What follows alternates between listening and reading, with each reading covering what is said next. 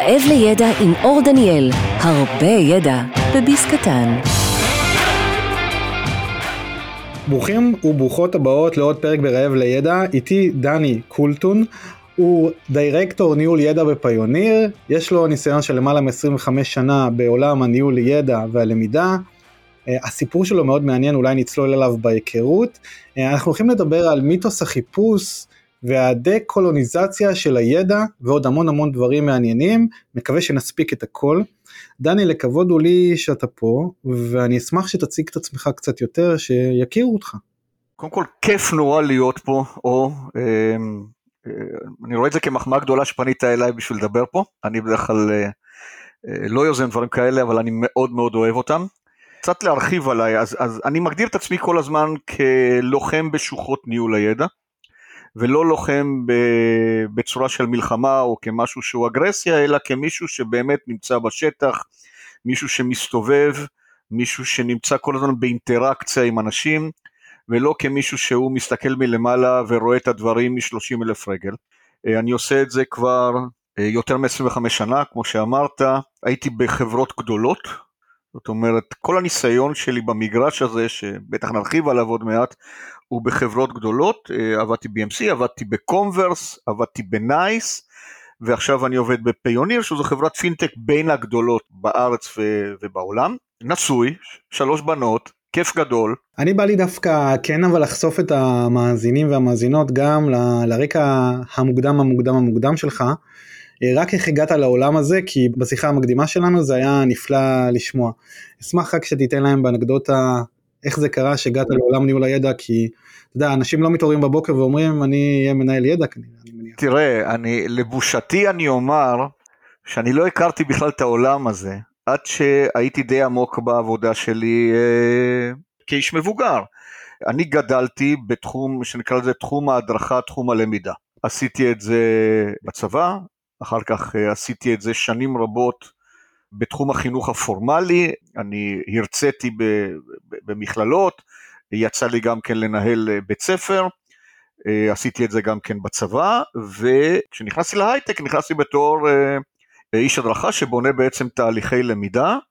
מהצבא הבאתי להייטק, או לפחות למקום העבודה שהייתי בו, את מה שנקרא תכנון לפי מרכיבי תפקיד. והתחלתי איכשהו לראות כיצד אני משנה את תוכנית ההדרכה שהייתה באותה חברה, זה היה בקומברס, למשהו שיאפשר למהנדסים שלנו, לאנשי השירות שלנו באמת לפתור את הבעיות שהם נתקלו בהם במסגרת יומיומית. זאת אומרת, לא אה, להכשיר מישהו על מוצר, אלא להכשיר מישהו על איך מתקנים תקלות במוצר.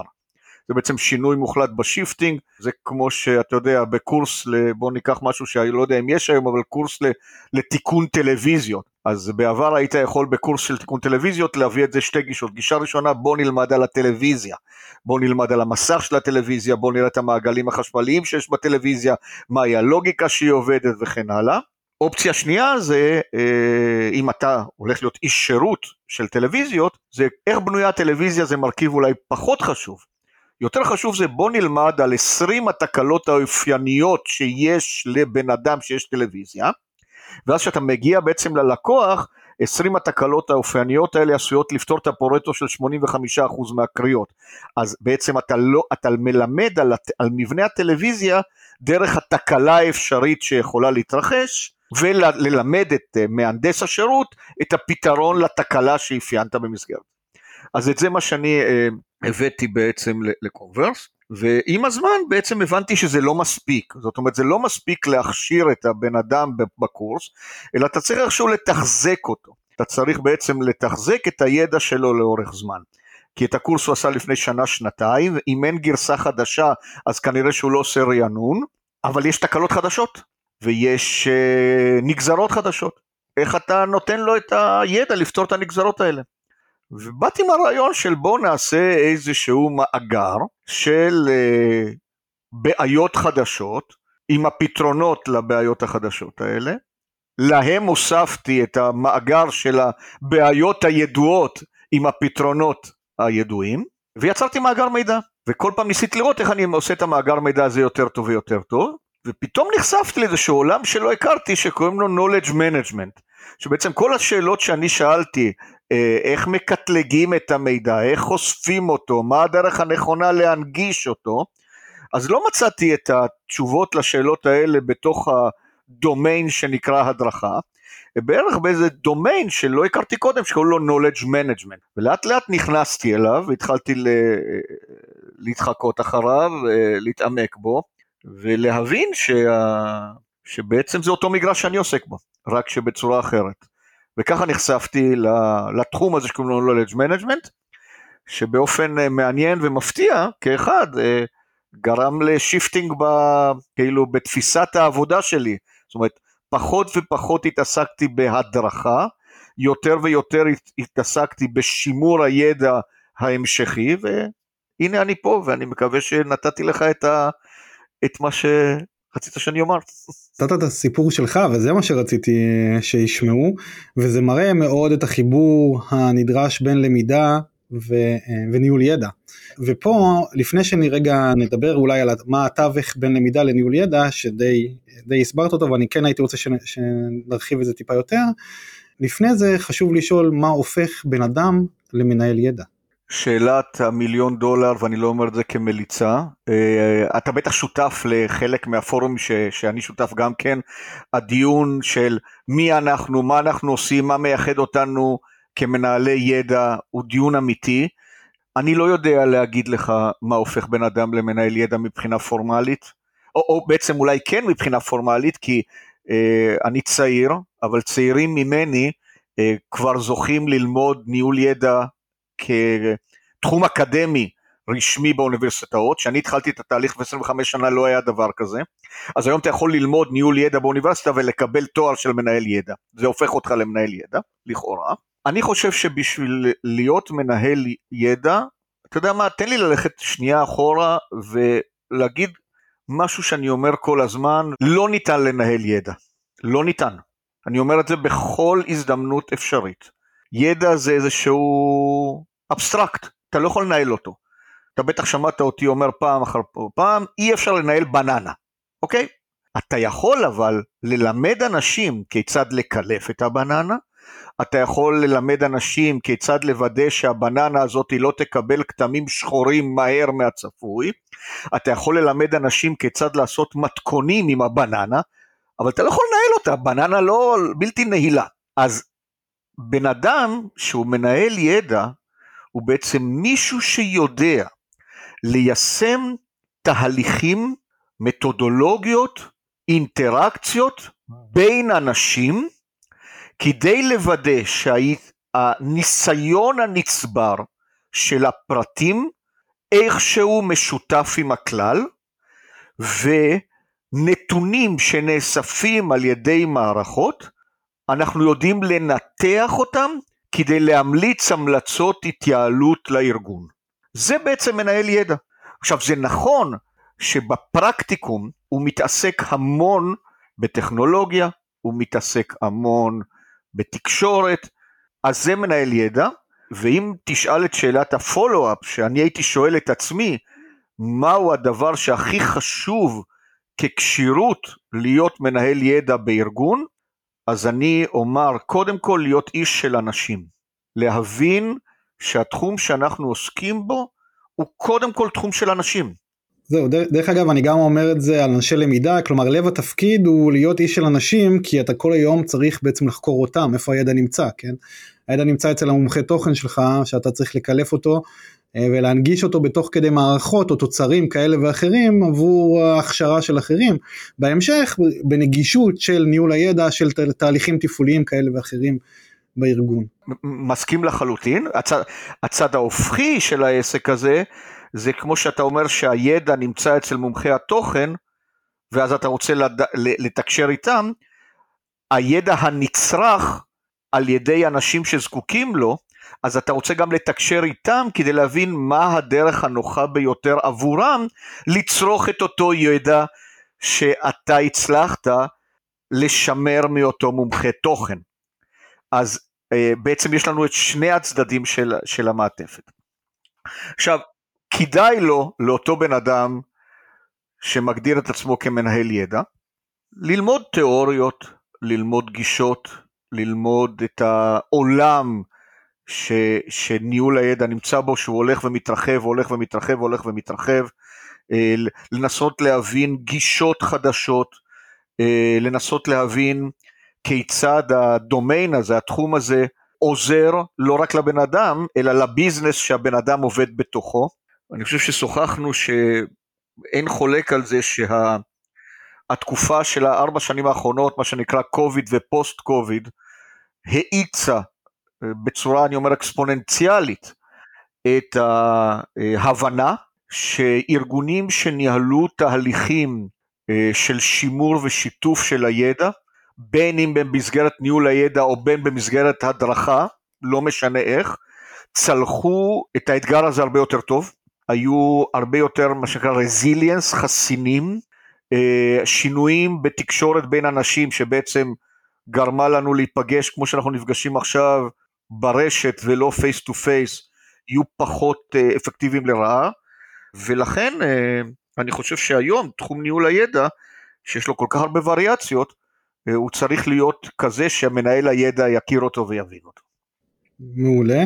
אני כן הייתי רוצה, למרות שאמרנו בין התשובות, דיברנו על, ה, על השאלה הבאה, אני כן רוצה אבל דווקא אה, התייחסות שלך למה התווך בין למידה וניהול ידע, כי יש הרבה אנשים שאולי לא מכירים את הדקויות ושמים את עצמם על משבצת, משבצת כזו או משבצת אחרת, אה, וחשוב לי ש, שתגיד להם מה אתה חושב. תראה אור, זה בדיוק מה שאתה אומר, מה שאני חושב. אני חושב שכולנו שחקנים באותו מגרש. המגרש הוא אה, מגרש ה, הניסיון והידע המצטבר. והמגרש הוא המגרש של במה אני רוצה להצליח ומה אני רוצה לפתור. המשלתי את זה לזה שאני משחק כדורגל כל הזמן על אותו מגרש. אני יכול להיות שוער, אני יכול להיות בלם, אני יכול להיות קשר התקפי, ואני אפילו יכול להיות חלוץ מחליף, אבל אני משחק כדורגל. זה אותם החוקים, יש כדור, יש לנו מטרה משותפת לקחת את הכדור הזה ולהכניס אותו פנימה לתוך השער של היריב. אז ההבדל בין הדרכה וניהול ידע הוא בתוצר הסופי של התהליך הפרקטי, הוא לא במטרה. זאת אומרת, בשני המצבים אנחנו רוצים שבן אדם ידע לבצע איזשהו תפקיד מסוים, ידע להתמודד עם אתגר מסוים ויצליח בו. בגדול, אבל ממש באופן גס מאוד ולחלוטין לא מדעי, אני אומר שתחום ההדרכה שהוא נגזרת מהלמידה, כמו שניהול ידע הוא נגזרת מהלמידה, אבל תחום ההדרכה הוא התחום שבו אנחנו בצורה פורמלית מכשירים מישהו לבצע משימה מסוימת או מכשירים אותו לתפקיד מסוים, ותחום ניהול הידע הוא התחום שמתחזק את ההדרכה הזאת וההכשרה הזאת לאורך זמן, ואתה יודע אור כמוני שיש הרבה מאוד ארגונים ששני התפקידים הללו בעצם מוכלים באותה מסגרת, באותה מחלקה. ישנם ארגונים שתחום ניהול הידע כפוף לתחום הלמידה הארגונית, ישנם ארגונים שההדרכה כפופה לתחום ניהול הידע. זאת אומרת, זה המון שאלה של flavor. מה שמוכיח ששני התחומים האלה בעצם הם, הם כן, בוא נניח, אותה גברת בשינוי אה, אדרת, ו, ויסלחו לי כל אלה שנפגעים כתוצאה מהדיכוטומיה שלי, או שמרגישים שעשית להם דימושן בהגדרה. תודה רבה על ההתייחסות. אני חושב, אתה יודע, גם אני ביום יום שלי, שאתה עובד בארגונים אה, עתירי טכנולוגיה ואתה צריך כל הזמן לפתור את הבעיות של אתמול, אה, ואתה צריך לפתור אותם גם אתמול, לא רק מחר. אה, אני מוצא את זה שכלומר, גם שאני מתעסק בעיקר בלמידה והכשרות, אני עדיין כל הזמן, לא משנה מה אני מייצר, אני חושב על התהליכים הבאים שהם יצטרכו לעבור, אני חושב מה אני יכול דווקא להוריד מההכשרות ולהוסיף את זה למערכות ניהול ידע שלנו, אה, כדי שהמידע יהיה יותר נגיש וגם התוצרים עצמם של הלמידה תמיד יהיו נגישים תוך כדי העבודה, לחזור אליהם אה, בתצורות שנוחות להם לספוג את הידע ועל מנת לבצע את משימתם, כי בסוף אה, אני מכשיר בן אדם לביצוע תפקידו, לביצוע משימות מאוד מדויקות לפי מרכיבי התפקיד שלו, וזו המשימה העיקרית שלי כדי להביא ערך כלכלי נכון ואפקטיבי לארגון שלי. אז, אז תודה על ההתייחסות הזאת, אני מקווה שגם מי שמאזין מקבל ערך מה...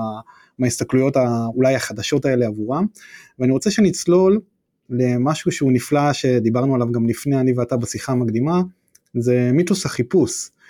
אה, ואני חייב להגיד שאתה אמרת לי את זה, אני קצת אה, אמרתי לעצמי, אוי אוי אוי, גם זה מיתוס הלך עליי, אה, כי אני מאוד אהבתי להגיד למנהלים ולהצדיק את העובדה כמה אני חייב להקדיש זמן לטקסונומיה, לחיפוש, למנועים שלנו בארגון והחשיבות של זה, ואני אשמח למי שלא מכיר, גם תסביר קצת מה זה מיתוס החיפוש ומה המחשבות שלך על זה. תראה אור, אני קודם כל לא בטוח שזה מיתוס, זה מיתוס עבורי, אוקיי? אה, לא חייבים לקבל אותו, אני תכף אסביר למה אני מתכוון, אבל אני, אני רוצה לחזק את ידיך אור, אתה, אה, אתה צודק ב-150 אחוז. עדיין ישנה חשיבות מדהימה ואדירה בצורה שבה אנחנו לוקחים ידע או ניסיון, אנחנו מקטלגים אותו בצורה כזאתי שיהיה קל יותר למצוא אותו, זאת אומרת שלא לא, לא יראו פניך, זה, זה, זה עדיין חשוב. אממה, איפה אני רואה שזה מיתוס, בכיצד שאנחנו מקמטים את זה ומוכרים את זה לארגון. זאת אומרת, הרי מקבלי החלטות אוהבים להגיד, לשאול את השאלה הנכונה, תגיד לי כמה אני אחסוך אם אני אעשה א', ב', ג', אוקיי? אתה משכנע אותי, דני, להביא לפה מנגנון חיפוש NLP שידע למצוא לי תשובות עוד לפני שאני שואל את השאלה. זה עולה X, כמה אני אחסוך? רגע אני יכול רק להתייחס לזה כן אני מאוד אהבתי את זה אני מאוד אהבתי את זה כי אני הייתי יכול לקחת מחלק אתה יודע פרסומים שונים שאומרים שעה ביום עובד מחפש ידע מבזבז את הזמן בארגון רק על החיפוש. ואני אומר אני לוקח את המספר הזה שעה ביום אני מכפיל כמות עובדים ואני אומר לו הנה זה בערך שווי שעת עבודה הנה כפול עובדים הנה הכסף שאני יכול לחסוך לך שאתה תיתן לי ב-x אה, רבעון ואני יכול לחסוך לך את כל שאר הרבעונים. עכשיו לוקחים ממני את הכלי הזה, ואם לוקחים ממני את הכלי הזה אני אומר, אוקיי, קודם כל אני מקווה שמי שמחליט על התקציבים לא מקשיב לפודקאסט הזה ספציפי, אבל, אה, אבל זה היה כלי נפלא, כלכלי. עדיין הכלי הוא נפלא, עדיין המתודולוגיה של כימות היא נכונה, אבל אני כופר, אבל זה אני, דני, כופר, בשורשים של, איך נקרא לזה, המוסכמות השבלוניות. עכשיו, אני אגיד לך מאיפה זה בא.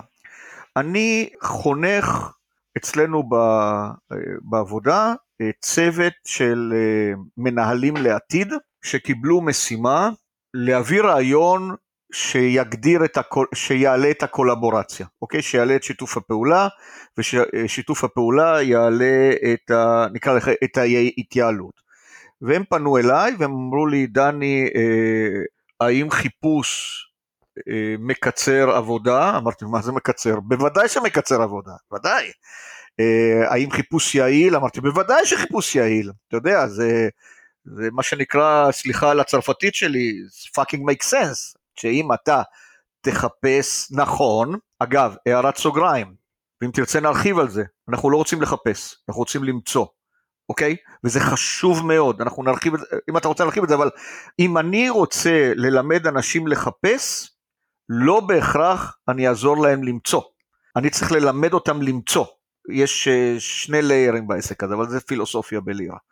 ואז אמרתי לעצמי, רגע, אני אולי עושה איתם חטא, שאני רק אומר להם, it fucking makes sense, בוא נביא להם אינפורמציה.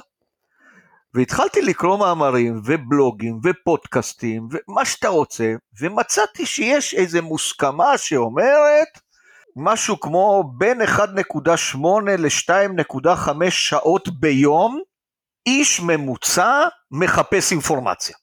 ואתה אומר לעצמך, בואנה, דובר על כמעט 25% מיום, זה כמעט יום, זה כמעט יום בשבוע, מה, זה לא יאומן, יש פה... והתחלתי, והתחלתי בעצם לנסות לראות מה המקורות של זה. ומצאתי בלוגים מ-2017 ו-2018 ו-2020 ומאמרים שמצטטים איזשהו, איזושהי עבודה שעשה מקינזי ב-2012. וחקרתי את העבודה הזאת של מקינזי, ומקינזי ב-2012 מצטט איזשהו מאמר שכתב ארגון שקוראים לו IDC, אה, The International Data Corporation, עבודה שנעשתה ב-2001, שנקראת The High Cost of Not Finding Information, ב-2001. the high cost of no finding information. שזה בהחלט תואם את הגישה שלך שאתה בעצם רוצה להראות למנהלים, בוא'נה אם אנחנו נמצא אנחנו נוזיל. ובמקביל, אה, אתה יודע, כל מיני פוסטים שאומרים we are still wasting time in searching, שאותי באופן אישי מאוד עצבן, כי מה זה wasting time? לחפש זה משהו שהוא חלק מהעבודה שלי. I'm not wasting any time. אני יכול להיות I'm consuming time, I'm investing too much time, אבל מאמרים ואנשים שאומרים אנחנו מבזבזים זמן, זו, זו תפיסה אה, שלי קשה לעיכול בכל מקרה. ואז ניסיתי למצוא מאיפה זה בא, מאיפה זה בא, איפה הנתונים, ולא מצאתי. רק לפני כארבעה שבועות, וזה ממש יוצא לנו טוב בשיחה הזאת, מצאתי את המאמר המקורי שכולם מצטטים אותו. ועכשיו אני אקרא לך את ה disclaimer של IDC לתוך המאמר הזה, ואז תראה למה עבורי זה מיתוס. אני אקרא, אני אצטט לך את זה באנגלית. הם כותבים ככה, לאחר שהם אומרים בא בא בא אנחנו נחסוך וכמה זה עולה לארגון והם עשו קלקולציה בדיוק כמו שאתה אומר אגב כמו שאני כשעבדתי בנייס והתמחיתי ב-KCS ב-Knowledge Services שאמרתי שאם אנחנו נעשה ניהול ידע אנחנו נוכל לייעל כי ידעתי כמה עולה שעת עבודה של מנהל שירות כמה קצר וכן הלאה אז הם עשו קלקולציה ואז הם כותבים את המשפט הבא We use a general estimate that typical knowledge worker spends about two and a half hour per day or roughly 30% of the workday searching for information. עכשיו אני רוצה לשאול general estimate, אוקיי? שים לב למינוח הזה, אוקיי? general estimate. כי הם בטח עשו איזשהו survey, שאלו אנשים שונים וכן הלאה. ואז הם ממשיכים, אני קורא ממש מתוך המאמר. This number also needs to be adjusted to reflect the circumstances of each specific enterprise. IDC believes that number represent a general average of time spent searching based on ubiquity of intranets within organizations. סוף ציטוט. עכשיו, אור, אני אשתף אותך עם השאלות שלי. 1, 2001. שנינו יודעים מה אינטרנט ארגוני היה שווה אז, בסדר? שנינו יודעים שהאינטרנט הארגוני בשנת 2001 היה בעצם בגישה שזה מתוחזק על ידי נניח משאבי אנוש, שזה בעצם היה המקום שבו יכולנו לשים אירועים, או על ידי IT. זאת אומרת האינטרנט הארגוני בשנת 2001 אף פעם לא היה ה-knowledge base שאנחנו אה, רגילים אליו היום, או הגוגל שאנחנו רגילים אליו היום. זה דבר אחד. מאז קפיצה אדירה, ללא ספק. אה, בטח אתה זוכר את מנגוני החיפוש כמו אלטוויסטה ו Ask Jeeves וכן הלאה, שזה העולם שאז חי. הדבר השני, זה מסתתר מאחורי ה disclaimer, שאומר, זמן החיפוש הוא נגזרת של סוג הארגון וסוג המשימה. למשל, אנחנו הרי מצפים מאיש מחקר שיחפש כל הזמן. אנחנו באמת רוצים שהוא יחפש. מאידך, איש שירות, אני רוצה שהוא יחפש הכי פחות זמן, אני רוצה שכמה שיותר מהר, כשמישהו שואל אותו שאלה, אם זה למשל באיזשהו call center של איזושהי חברה, מאוד מאוד מהר הוא יגיע לתשובה הזאת, כי התשובה הזאת תפתור מהר את התקלה, תהיה שביעות רצון של הלקוח, הלקוח יהיה מבסוט, אולי ימשיך את החוזה וכן הלאה. אז בעצם עבורי זה מיתוס. אני עדיין חושב שאנחנו צודקים במאה אחוז, כשאנחנו מנסים לשכנע ולכמת כמה אנחנו חוסכים, כי זו הדרך שלנו כמנהלי ידע, קצת פחות העולם של ההדרכה, אבל יותר של מנהלי ידע, כי ההדרכה זה נתפס כגיוון, מנהלי ידע קצת פחות צריכים, אנחנו צריכים לשכנע את הבוסים, לשכנע שההשקעה היא חשובה ויש לה תוצאה טובה. והסאב רוטינה של זה, אני חושב ששוחחנו על זה פעם בעבר, אה, ניהול ידע הוא, הוא די קשה להוכחת ה-ROI, אוקיי? איפה כן קל מאוד להוכיח ROI? בארגוני שירות, כי זה קלאסה.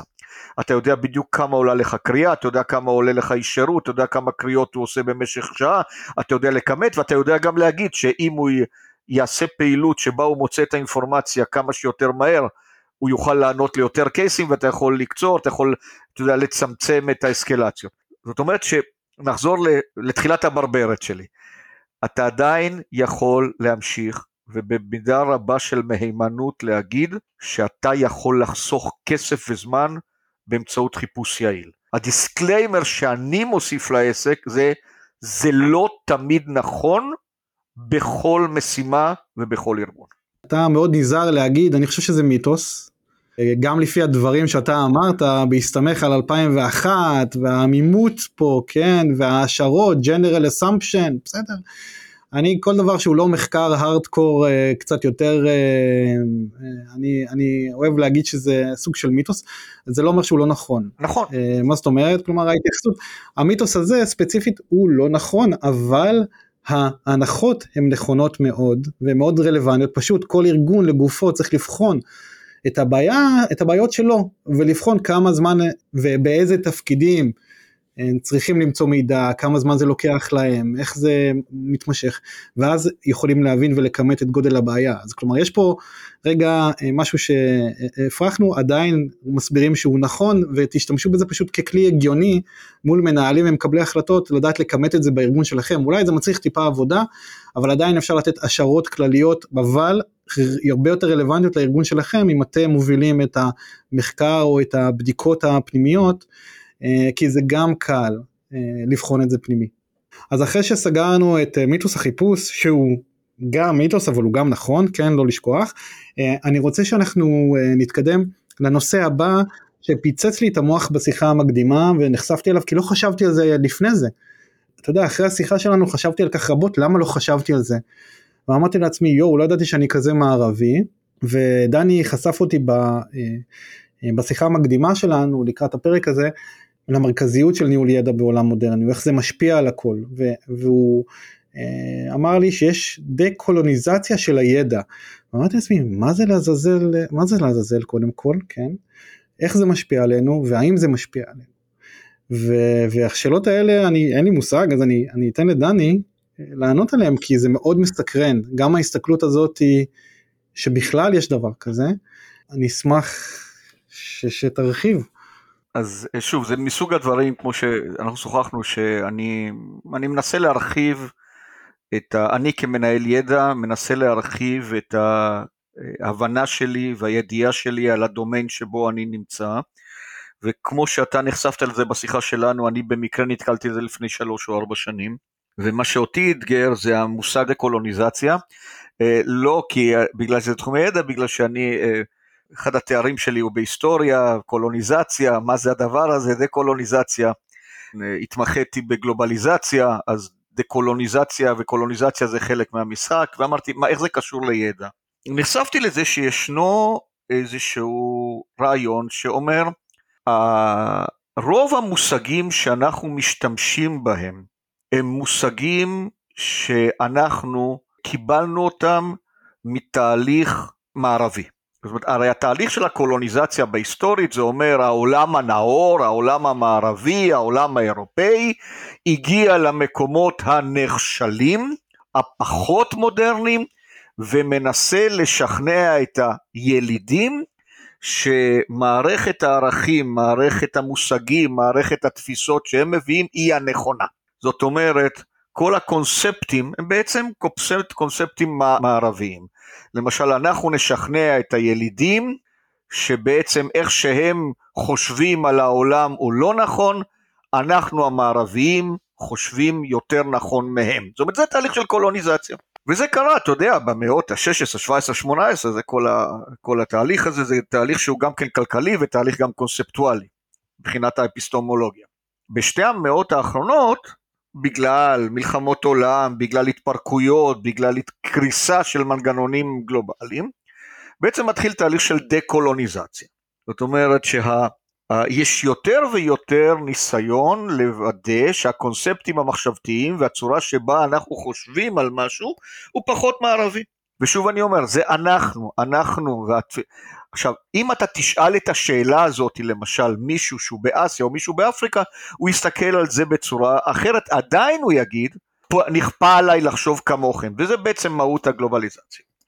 עכשיו, הדה-קולוניזציה של הידע, היא בעצם אה, סאבטקסט של הדבר הזה, שאומר, אנחנו חושבים שידע הוא רק דבר אובייקטיבי, ושנשמר על ידי קורפורטים ועל ידי ארגונים, ידע שהוא ידע אה, פונקציונלי כלכלי. אוקיי, בגדול, אני עושה את זה ממש רדוקציה לאבסורד.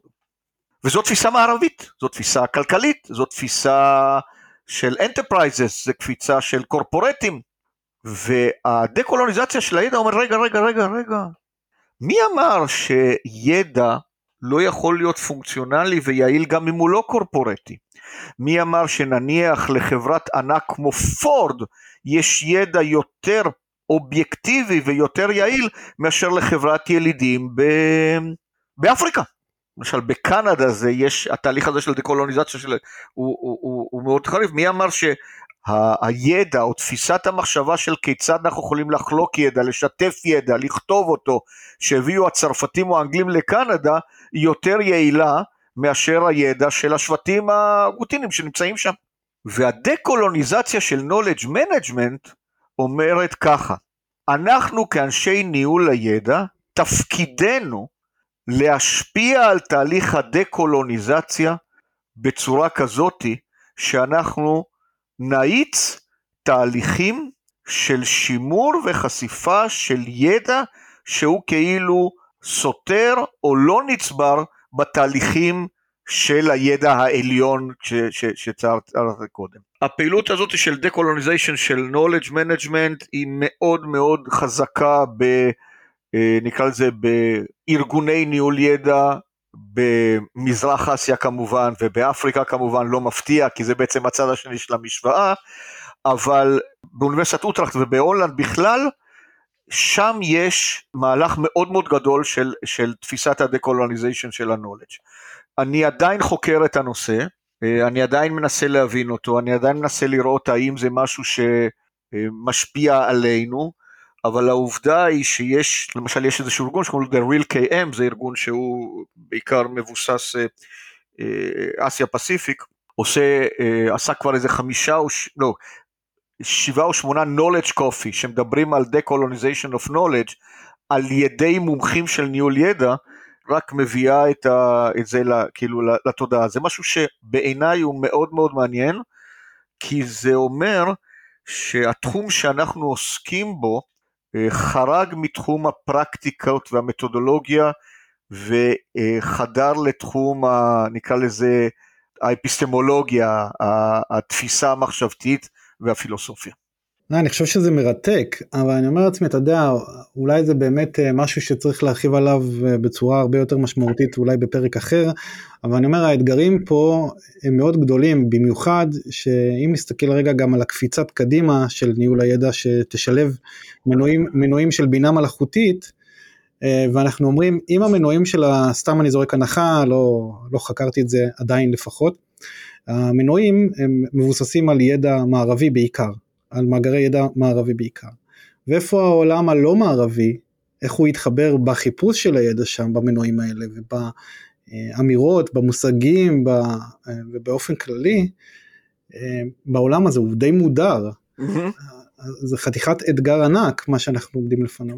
זה אכן אתגר ענק, אני לא יודע איפה הוא בסדר העדיפויות של הדומיין שאנחנו מתעסקים בו.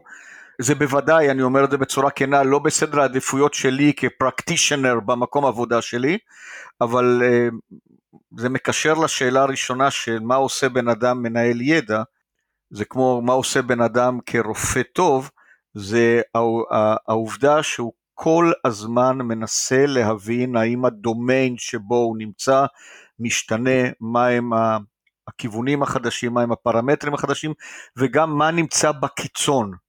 זאת אומרת מה נמצא במעטפת, כי לעיתים זה מה, ש, זה מה שחשוב, זה, זה, יכול להיות שדווקא מה שאתה לא רואה, זה מה שנותן את ההשפעה הכי גדולה על התהליכים שאתה מתעסק בהם.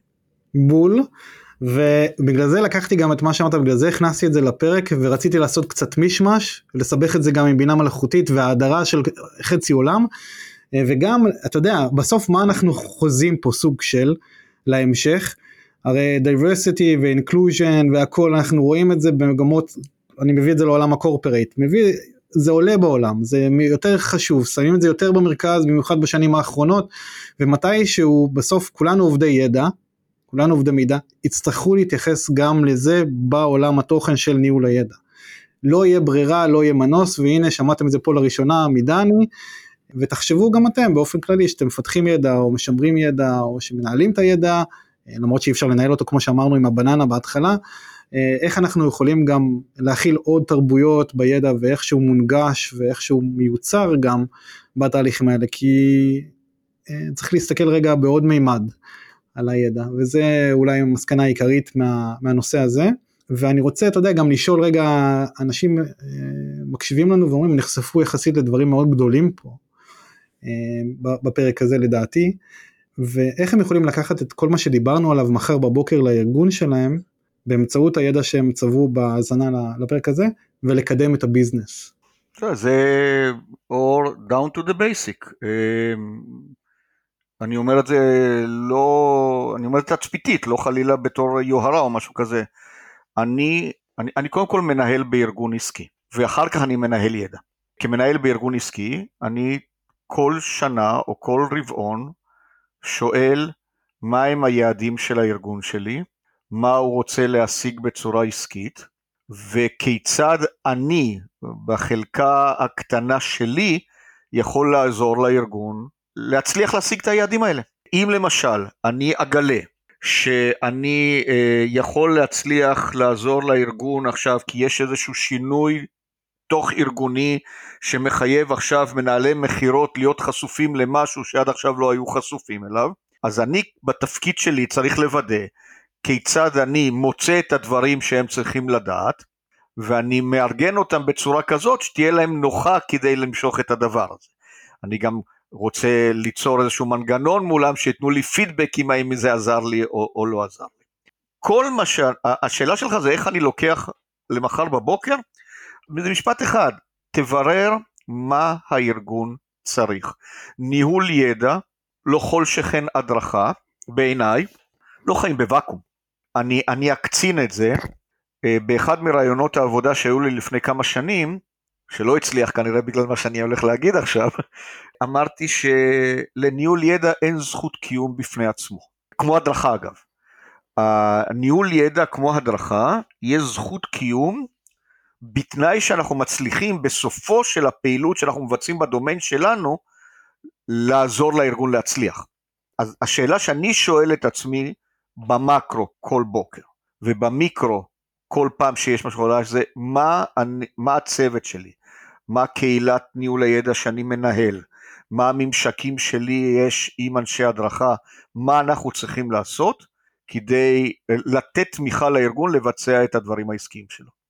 ואני אקח צעד אחד קדימה, את התשובה שלי, היה ארגון אור שמדד אותי ביחס ישר למדדים של ארגון השירות. זאת אומרת, שאם ארגון השירות קיבל ציונים גבוהים, אני קיבלתי ציון גבוה. ומה ההנחה אמרה? אה, אתה תומך בשרשרת הערך, אתה עוזר לנו לשמר את הניסיון של אנשי השירות, אתה עוזר לנו ללמד את אנשי השירות למצוא, ושוב אני אומר, לא לחפש, למצוא, והאינסנטיב שלך יהיה כל הזמן להיות on the edge ולוודא שהם עושים את זה טוב. זאת אומרת, שאם הם מסוגלים לקצר את זמן תיקון התקלה ושביעות הרצון שהם מקבלים לאחר האירוע מהלקוח גבוהה, אתה תקבל ציון גבוה. אם לא, אתה תקבל ציון נמוך. עכשיו, בהתחלה זה מאוד עצבן אותי, כי מה אני, מה, אני אשם שעכשיו לא בא טוב לאיזה לקוח בשיחה שלו עם איזשהו נציג, וכתוצאה מזה הלקוח נתן לו ציון נמוך, ואז אני אקבל ציון נמוך, מה אני אחראי לשיחה עם הלקוח? אבל עם התבגרותי הארגונית הבנתי שזו הדרך היחידה בצד השני להוכיח כמה שאתה חשוב לארגון. למרות שיהיו כאלה שיגידו שיש פה המון משתנים מתערבים, לאו דווקא... בוודאי, בוודאי, אני, בוודאי, אני לקחתי את זה לקיצון, אה, אני מאוד מתקנא בארגונים שלא מודדים ככה את מנהלי הידע שלהם, אגב גם אני היום לא נמדד ככה, נמדד בצורה אחרת, אבל רוב הארגונים מודדים את ארגון ניהול הידע בצורה אה, תפוקתית, זאת אומרת כמה פריטי ידע בנית, כמה מאגרי מידע עשית, כמה פגישות של קהילת ניהול ידע, אם יש לך כזו, עשית, כמה חיפושים התרחשו, זאת אומרת, המדידה היא מדידה כמותית, כי זו מדידה קלה וגם זו המדידה הראשונית, זה first line of data. אותי הרבה יותר מעניין האפקטיביות של זה. כן. אוקיי, אז חיפשתי עשר פעמים, מצאתי, מה שמצאתי עזר לי. העובדה שנכנסים לתוך השארפוינט שלנו כל פעם יותר ויותר אנשים, זה טוב או לא טוב? אני לא יודע להגיד. או למשל, נניח ויש לי איזשהו FAQ שבניתי, ואני רואה שלאורך זמן אין גידול בכניסה ל-FAQ הזה, אלא הוא נשמר כאילו יציב, אפילו ירידה. האם זה רע? אני אומר לא בהכרח, כי אתה יודע, הייתה לי שאלה, שאלתי, ניגשתי ל-FAQ, קיבלתי את התשובה, בפעם הבאה שהשאלה הזאת תישאל, אם אני לא סובל מאמנזיה, mm-hmm. כנראה שאני לא צריך ללכת עוד פעם ל-FAQ הזה. זאת אומרת, העובדה שלא ניגשתי למאגר המידע הזה לא הופך את מאגר המידע הזה לפחות חשוב לארגון. זאת אומרת שהמדידה הכמותית נותנת איזשהו לייר מסוים של הבנה של הפעילות. אבל אותי דווקא מעניין השלב הבא, זה עד כמה הדבר הזה יעיל. שוב אני אומר, אני רוצה למצוא, אני לא רוצה לחפש. מעולה. אה, יש לי עוד שאלה, עוד שאלה שאני פשוט חייב לשאול. בעולם שמשובש בבינה מלאכותית שמשפיע כמעט על כל המגזרים, היא מגיעה ו... או הגיעה כבר או תיכנס בצורה הרבה יותר חזקה לעולם ניהול הידע בהכרח. מה לדעתך ההשפעות של המהפכה הזו על עולם ניהול הידע? איך הוא ייראה? אני מודה ומתוודה שאני אה, פחות מצוי ברזי התחום הזה.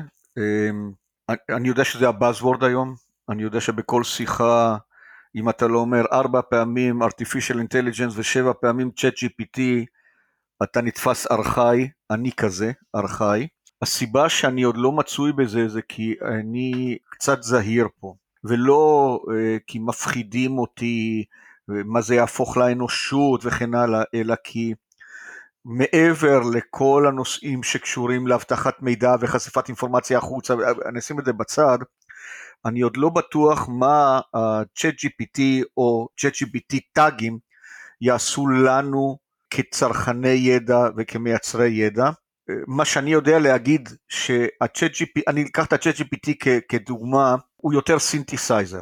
זאת אומרת, מה שה-chat GPT אה, חזק מאוד בו, זה לתת לך איזושהי אינטגרציה של מידע שהוא מצא.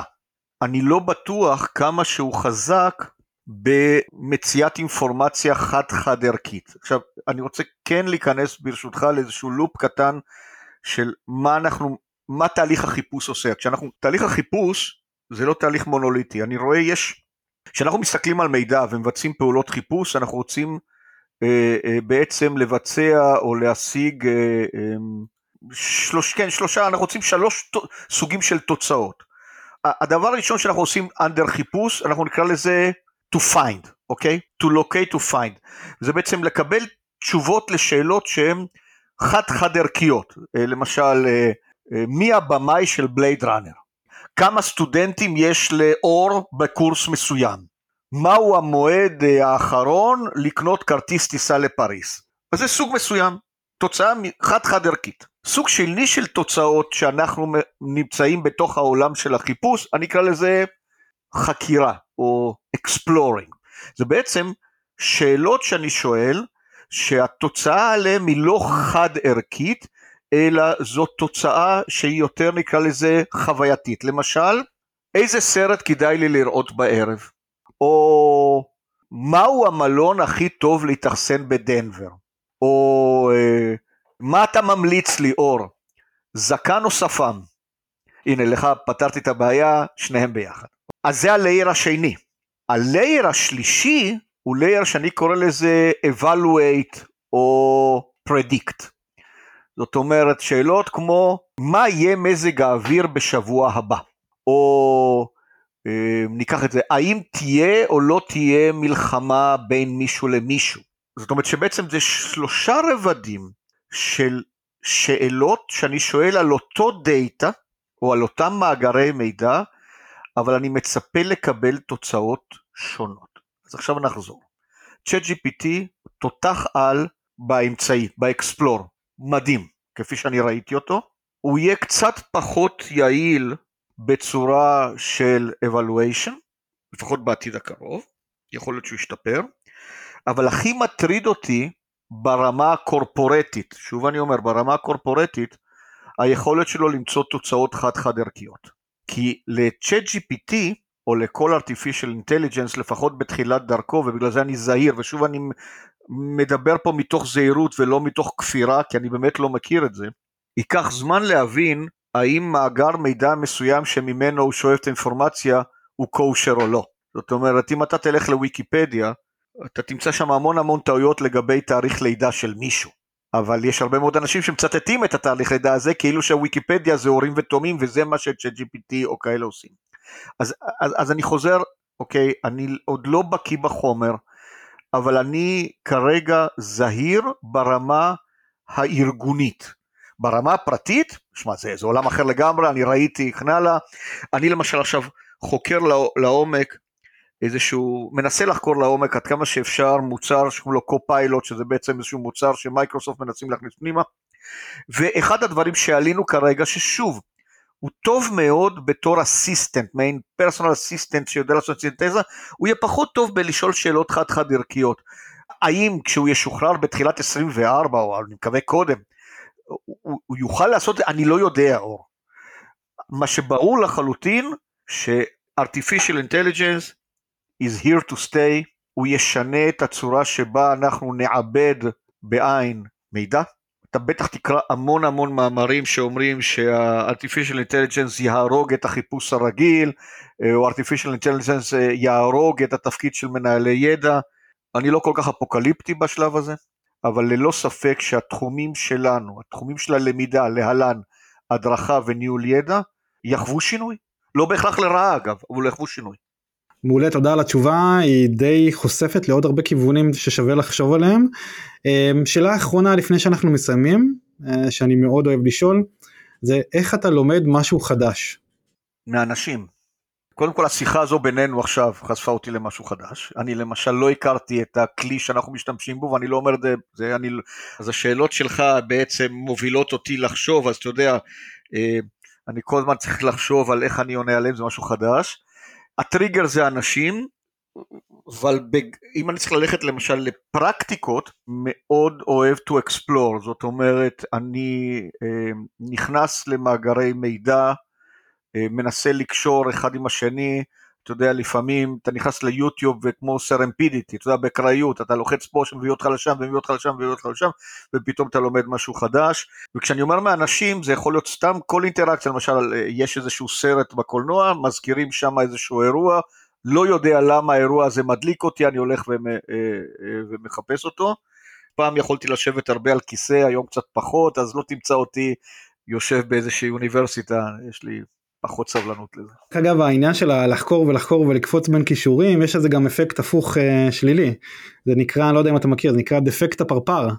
שאתה רצית לחקור משהו פתאום אתה אתה יודע אתה כמו פרפר ל... או אש לאור ואתה קופץ בין דברים יש כמובן ערך מסוים בין לקפוץ ערך מאוד מאוד חשוב גם קוגנטיבית לקפוץ בין דברים אה, אבל עדיין זה גם סתם אה, לא יודע לחשוף אותך גם לעניין הזה זה נחמד אני במיוחד אוהב את התיאוריה הזאת רק בגלל השם שלה שהוא די אה, נחמד. בוודאי, אתה יודע, אין שחור לבן, אוקיי? זה הכל נמצא על איזשהו רצף מסוים. יש יועץ מאוד מפורסם שקוראים לו סנודן, מאוד מפורסם וגם שנוי במחלוקת, בטח שמעת עליו, סנודן, דייב סנודן, מרצה סלב כזה בהרבה מאוד אה, אה, אה, ניהול ידע. הוא בא מ, אה, מייעוץ ארגוני קוגניטיבי כאילו, והוא אומר ש serendipity, זאת אומרת אקראיות, היא הדרך, אחת הדרכים היעילות, היעילות ביותר לרכוש ידע. זאת אומרת, הוא טוען שידע שאתה רוכש אותו, שהגיע אליך באופן אקראי, הוא לא פחות נשמר אצלך מהעובדה שאתה באופן פרואקטיבי הלכת לחפש את הידע. אז מבחינתו, אפקט הפרפר, שאתה ציינת אותו כאיזשהו, אה, נקרא לזה ריסק, הוא כאילו הופך ואומר, לא, זה, זה בדיוק הפוך אה, מריסק, אני לא יודע אם אני מסכים איתו או לא מסכים איתו, אבל היה לי חשוב לתת לך איזושהי רפלקציה כדי שאתה, לתת את הזווית השנייה. קודם כל מדהים, תודה שחשפת אותי לעניין של serendipity בחיפוש אקראי בצורה כזאת, זה נפלא, versus אפקט הפרפר, אני מניח שזה הכל עניין של מינונים וכמויות כמו כל דבר בחיים. נכון. דני, אני רק רוצה להגיד קודם כל אה, תודה רבה, היה לי לכבוד, למדתי ממך המון, אני בטוח שגם המאזינים והמאזינות למדו ממך המון, אה, ושוב תודה רבה. היה לי כיף גדול, אני מקווה שאתה יודע, מכיוון שהשיחה הזאת. עבדה בצורה אקראית, אתה קישרת אותה בצורה כל כך טובה, אבל בעצם דילגנו מנושאים, אה, משאירה בכל זאת איזשהו משהו אה, הלאה. אתה יודע, לא הכל קשור לניהול ידע, וזה טוב. אה, אנחנו לא, אנחנו לא אלה שפותרים את כל בעיות העולם, אנחנו צריכים להצניע לכת. מצד שני, מכיוון שהכל קשור באנשים, אנחנו נוגעים בכל כך הרבה אזורים, בכל כך הרבה תחומים, אה, שפתאום אנחנו מבינים שהי, אנחנו באמת עושים, יש לנו אימפקט, אנחנו באמת עוזרים, אנחנו, אנחנו פה. אנחנו פה, תודה רבה דני, תודה רבה גם לכם שהאזנתם, וניפגש בפרק הבא. להתראות. רעב לידע, פודקאסט בו אור דניאל מביא נגיסי ידע בעולמות הלמידה, הטכנולוגיה והיזמות. לומדים מארכיטקט למידה שעשה קריירה מללמוד. הצטרפו לחוויה שלא רק תעשיר את חייכם, אלא גם תיתן לכם את הידע, כלים, כישורים ומיומנויות להצלחה. מי שלומד, גם נהנה וגם מצליח. תוכן מבית לרנטק.co.il